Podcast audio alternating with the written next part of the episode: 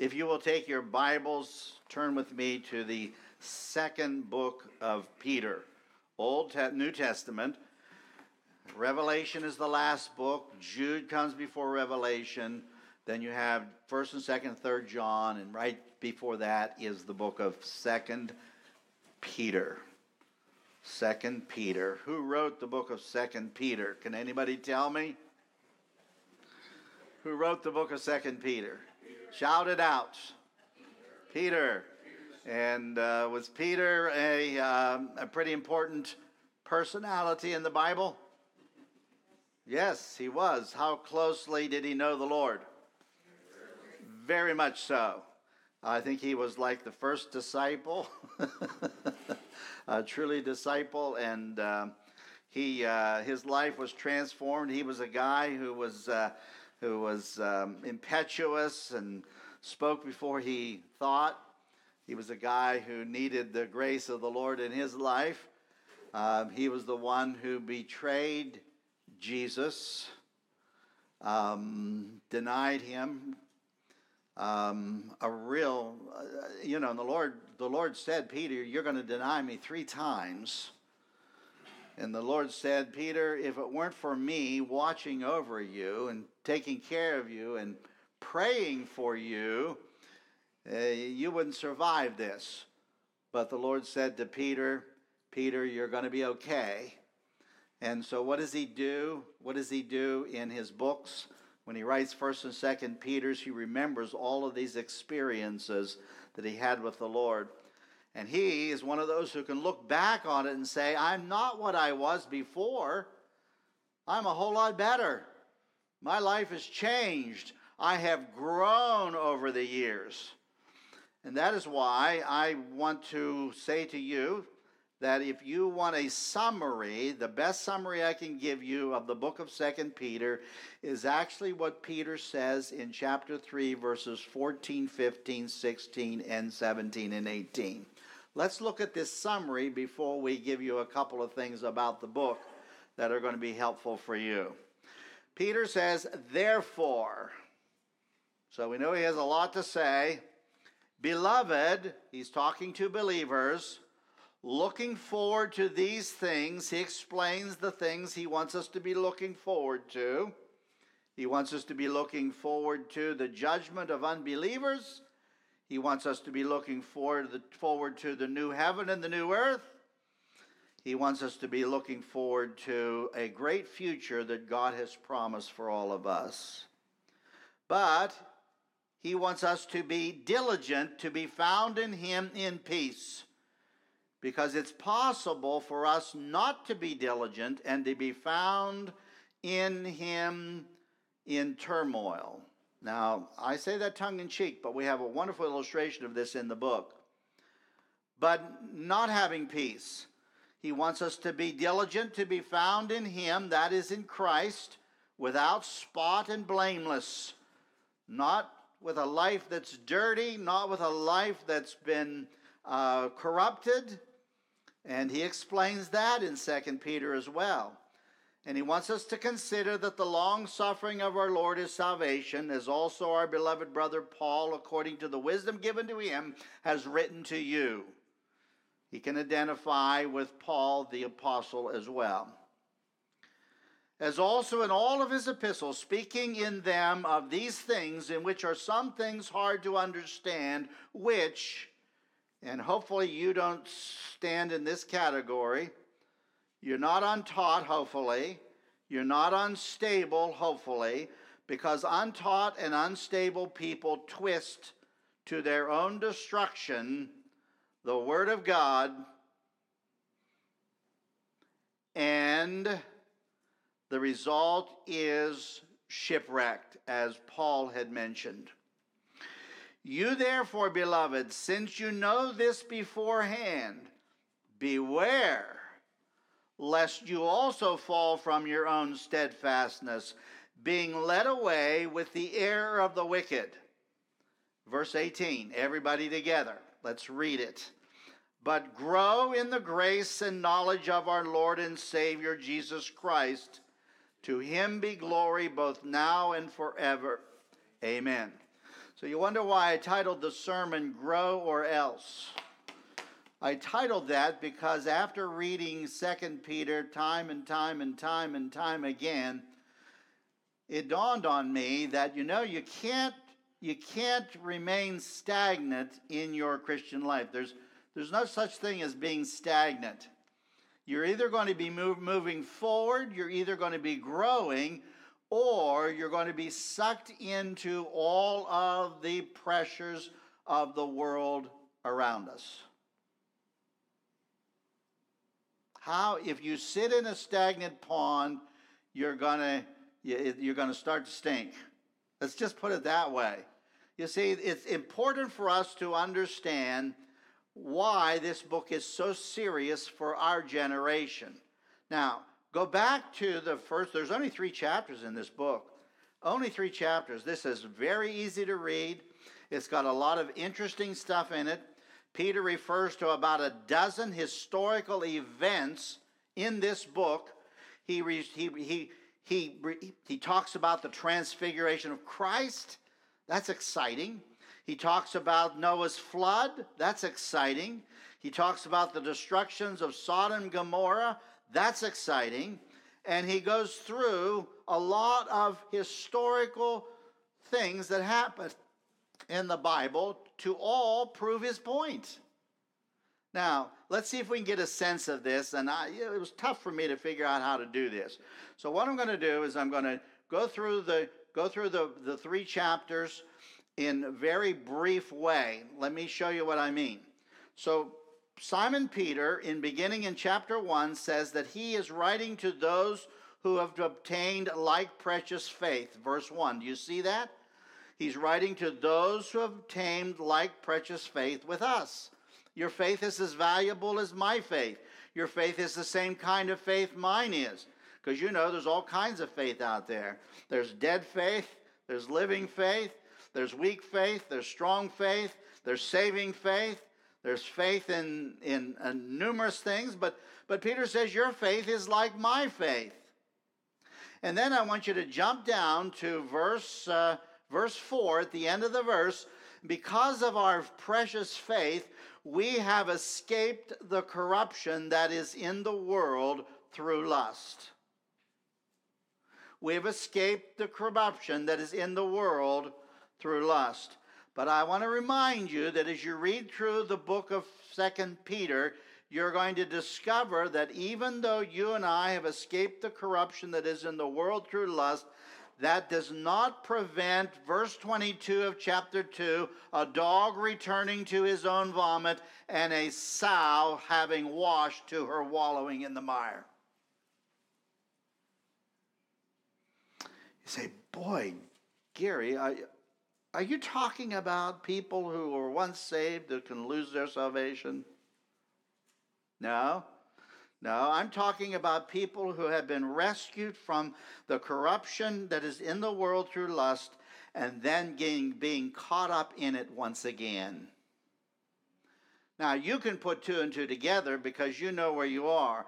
But Peter says, you and I need to be very, very careful because even though these things have happened to us, we can become, look at verse 8, we can become useless. We can become unfruitful. We can, in verse 9, become short-sighted, even to blindness. And we can do it because we have forgotten God to the point where we stumble and fall. In verse 10. So you can see now why Peter says, since that's the case, you and I need to, verse 10, be even more diligent to make our calling and election sure. If you're saved, prove it. You've been called. You've been elected. Now, prove it. You're not going to prove it if you are barren or unfruitful or short-sighted or you stumble or you become entangled once again with the corruption that is in the world through lust. You can't prove you're saved if all we can do is look at you and say, you know what, I don't know. And so Peter is extremely important about, he's very He makes that a very important thing for us to consider in every chapter of this book. So he talks about the church's responsibility in verses 12 and following. Notice how he states it. For this reason, I will not be negligent to remind you always of these things. Though you know and are established in the present truth, yes, I think it is right, as long as I am in this tent, to stir you up by reminding you. I need to remind you. He represents the church, of course. He represents the apostles. He represents those who teach the Word of God, who preach the Word of God, who share the Word of God. And he says our job is to remind, remind, remind. He says it three times. In verse 15, he ends by saying, moreover, I will be careful to ensure that you always have a reminder of these things after my decease. Now, I don't know about you, but a lot of times I don't like reminders.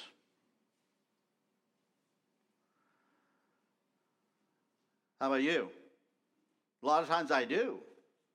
But there are sometimes I don't like reminders. And the apostle Peter is saying that the responsibility of the church, you come in here every Sunday morning and we do what? We remind you every Sunday morning. We remind you of the goodness of the Lord. We remind you of the faithfulness of the Lord. We remind you of our responsibilities to love him and to serve him. Much of the Christian life, Peter says, chapter 3, verse 1, when he gives you the purpose of this letter, he says, beloved, I now write to you this second epistle, in both of which I stir up your pure minds by way of, everybody together, a reminder that you may be mindful of the words which were spoken before by the holy prophets and by the apostles in this day and age. Why does he say that? Now, you ever get tired of anything? You do it so many times. You get tired. Some people get tired of church. They do it so many times. They sing the same hymn so many times. They get tired of it. They get tired of it. They get tired of it. And they say, oh, I don't think I'm going to bother with church today. They're just going to sing a song I've sung 10 million times. I don't need to be reminded of that. Peter says, yes, you and I do need to be reminded. He has nothing new to say. He is reminding us of what the Word of God teaches so that we won't become useless and unfruitful in short-sightedness and stumble and fall. Notice how he describes the growing process in verse 5 of chapter 1. You know, you and I have a like faith. We're trusting Christ. We believe in God. But he says that you and I are to give all diligence to add to your faith virtue, to virtue knowledge, to knowledge self-control, to self-control perseverance, to perseverance godliness. Take a look at those words. There's a whole bunch of them in the next two, in the two verses here following. What Peter says in verse 4 about escaping corruption, and about being diligent. If you and I do not add diligence, a lot, it's like, you know, I've trusted Christ and I'm okay now. I don't have to do a thing. I can just sit around and just bask in the fact that I'm trusting Christ. Peter says, no. If that happens to you, you're going to find out that the world is going to exploit you. False teachers are going to lure you astray. You're going to be carried away by the lusts of this world. You're going to be affected by the sensuality of... and he wraps it all up in false teachers in chapter 2 and following. Because he says to us, here's what they do to you. Chapter 2, verses 1 and following. For instance, there were false teachers. There always will be false teachers. There will always be people who will try to convince you that the way of truth is the wrong way. There are always people who are going to try to convince you that trusting Christ is a bad thing to do. That adhering to the Word of God is just ludicrous. And notice what he says that these false teachers will do to you in chapter 2. They will secretly bring in destructive heresies, even denying the Lord who bought them. Verse 3, by covetous they will exploit you with deceptive words. Verse 10, they walk according to the flesh in the lust of uncleanliness and despise authority. They are presumptuous, self-willed. They are not afraid to speak evil of dignitaries. Verse 12, they speak evil of the things they do not understand. Verse 13 of chapter 2, they count it a pleasure to carouse in the daytime, carousing in their own deceptions while they feast with you.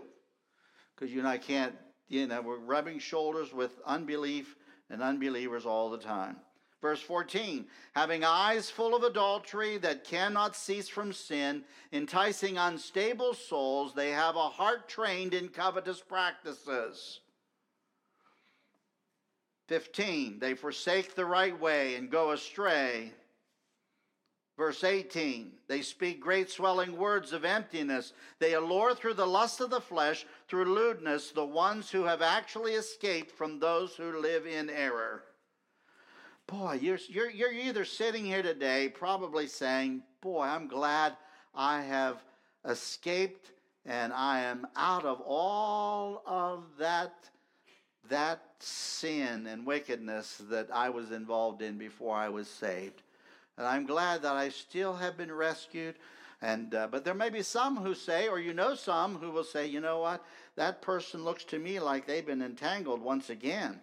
They escaped, but now they've been captured once again, and they are under all of these exploitations of false teachers and people and Satan who want them to not trust God and to live a life in this world that suits the sensual mind. All right? So that's why Peter says at the end, he says, listen, untaught and unstable people will be destroyed. They'll be led away with the error of the wicked. But in order for that not to happen, either grow or else. Grow in the grace and knowledge of our Lord and Savior, Jesus Christ, or that is bound to happen. That is what Peter really is telling us in these 3 chapters. That is bound to happen if you and I are not diligent in adding to our faith virtue, knowledge, self-control, perseverance, godliness, brotherly kindness, love, as he outlines it for us in chapter 1. Now, I will say this.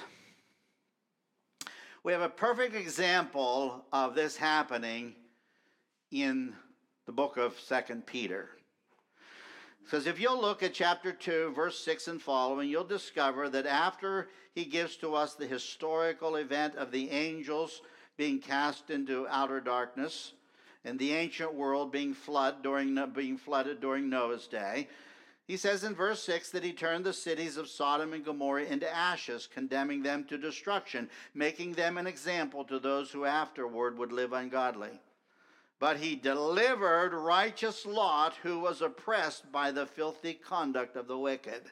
If there's ever a guy in the Bible who was saved, and yet he was about as close to not being saved as you can get, it's probably the book of Lot. It's probably Lot. I think John Rice many years ago wrote a book he called The Ruin of a Christian, and he used Lot as an example. But here's the point. Lot's life was miserable in verse 8 because this righteous man dwelling among them tormented his righteous soul from day to day by seeing and hearing their lawless deeds. But listen, he caroused around with them. He lived in their city. He worked with them.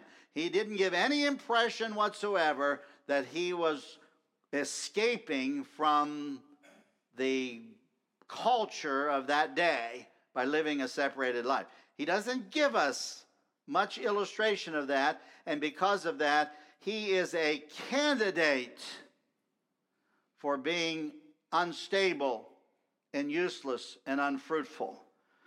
In some ways he was. He couldn't even influence his family to get out of the city when the time came.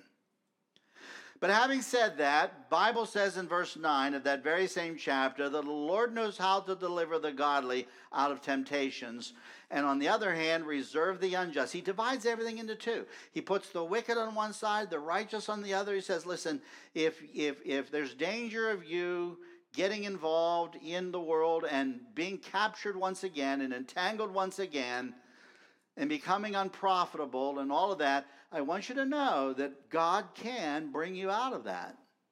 It's not a hopeless situation. God knows how to do that. In fact, in chapter 3, verse 9, he says to those of us who are believers, he says, the Lord is not slack concerning his promises, some count slackness, but is long-suffering to usward, all of us. Not willing that any of us should perish, but repent of our sin and come to him. Now, I'm going to close this with the third chapter. If you read the book of 2 Peter in these three chapters, what's going to pop out constantly is this division between the righteous and the wicked. The righteous are growing, the wicked are not. And if you are a righteous person and you're not growing, we'll ultimately be able to identify you with those who are the wicked. Prove that you don't belong in that category. That's what Peter says. Prove it. Because in every situation that he describes, every situation, I don't know that there's an exception in this book. Every time he gives a characteristic of the unbeliever and the unrighteous, he says, listen, he says, they are reserved under punishment for the day of judgment. He says they'll utterly perish in their corruption. He says they will be reserved. The blackness of darkness is reserved for them forever. They will experience the day of the Lord. Practically every time he refers to a false teacher or a preacher or a person who does not accept the word of God, he says, listen, I want you to know, this is what it looks like for you, and the end of the road for you is judgment. Now, so Peter writes, and I want to try to make sure that I have this done in 10 minutes.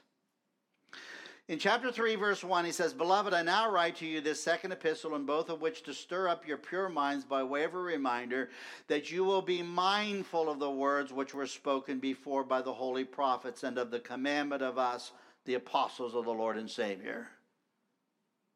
And in order for you to be mindful, you know, he's reminding them, constantly reminding them to grow and to diligently make their calling and election sure. Prove that you don't belong in that group that's going to end up in judgment on the day of the Lord. He says, so be mindful of everything that I said. The best way I know is to make sure that you as a believer spend time with the Lord every single day of your life. That you're reading God's word, that you're praying, that you're in touch with the Lord, that you're doing it with the idea that I'm going to continue to grow in the grace and knowledge of my Savior, Jesus Christ. And then also I would say, make sure that you're attending church as often as you have the opportunity to do so. You'll remember that the apostle says, as the days approach, the final days, we need to make sure we're assembling ourselves together. Because have you ever, you all go camping, you know what this is like. When you're trying to put out a fire and you have a bunch of coals there, you spread them all out so they're not touching each other and they'll all go out more quickly. But if you keep all those coals together, the mutual heat from all of those coals together keep that fire warm and hot. Well, by forsaking the assembling of yourselves together, it's like taking yourself out of that and putting yourself on the side so that you can cool off. Not in a good way, but in a bad way, of course. But I want you to see this as we close. My goal this morning was merely to give you an overview of 2 Peter so that you would have your appetite whet to make sure you read and study these three chapters. So he says, be mindful of these words. And then in verse 3, he says, knowing this first, that scoffers will come in the last days, walking according to their own lusts, and saying, everybody together in verse 4, where is the promise of his coming? For since the fathers fell asleep, all things continue as they were from the beginning of creation. Verse 5, for this they willingly forget, that by the word of God the heavens were of old, and the earth standing out of water, creation, and in the water. Verse 6, by which the world that then existed perished, the flood, being flooded with water. And then verse 7, another event coming down the road, but the heavens and the earth, which are now reserved for the same word, preserved by the same word, are reserved for fire until the day of judgment and perdition of ungodly men. Now, you and I have seen, our kids have seen, my parents have seen this enormous push to force God out of our culture, more so than ever before in the history of the world, through the theory of evolution back in the 1800s by Charles Darwin. We've seen that. We've seen that. And this is what he's talking about. He's saying in the last days, scoffers are going to come, and they're going to say, Jesus isn't coming back. It's been, 100 years, 200 years, 1,000 years, 2,000 years? There's nothing true about the second coming of Christ. Everything has continued as they were from the beginning of creation. It's called uniformitarianism. In the science community. And the Bible says in verse 5 that they willingly forget that by the word of God the heavens were of old. God created the world, God flooded the world, and God is going to give us a new heaven and a new earth, as he says later on in this chapter. Now, think about this for a minute. This philosophy drives almost everything else that is happening in the first two chapters. There's no God that we're accountable to. There's no creation. Everything is here because of evolution. It's all been around for thousands of years and millions of years and billions of years and billions of years. And it's because of the theory of evolution and the rejection of the first 11 chapters of Genesis with Noah's flood that we can probably trace all this other stuff. How many know that's true? We've seen it. We've seen it happen. Now, I have a video I want you to see here for a minute, because This is the Science Yearbook for World Book in 2012. When kids come to me and they ask me, is there a Santa Claus? Do you know what I do? I say, check it out in World Book. After all, that's the encyclopedia that's in your school. Check it out in World Book. Did you ever check it out in World Book? This is considered to be one of the most knowledgeable reference works that is constantly printed for this new generation that keeps coming up. But in this yearbook that came out in 2013, there was a special report called Prehistoric Mega Floods.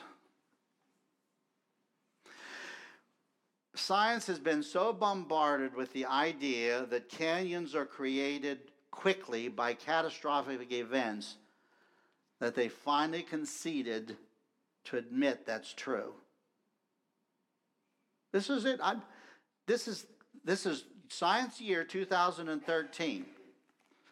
And so the whole article is about sudden cataclysmic mega floods have dramatically reshaped parts of Earth's surface. The canyon-making process. Now, They will not admit. They will not admit that there was one big Genesis flood. But what they do admit is all over the world, there have been mega floods that have changed the environment everywhere. And they're finally, I was a breath of fresh air to hear them finally say that in a special report, because they're giving it to us like it's new news, like it's new. Now, you know the scientific method is we come up with a hypothesis and then we check it out and check it out and check it out and check it out, and we experiment and we experiment and we experiment until we can conclude the rightness or the wrongness of that hypothesis, right? Nobody was here during creation, so nobody can test that hypothesis that the evolutionist gives us.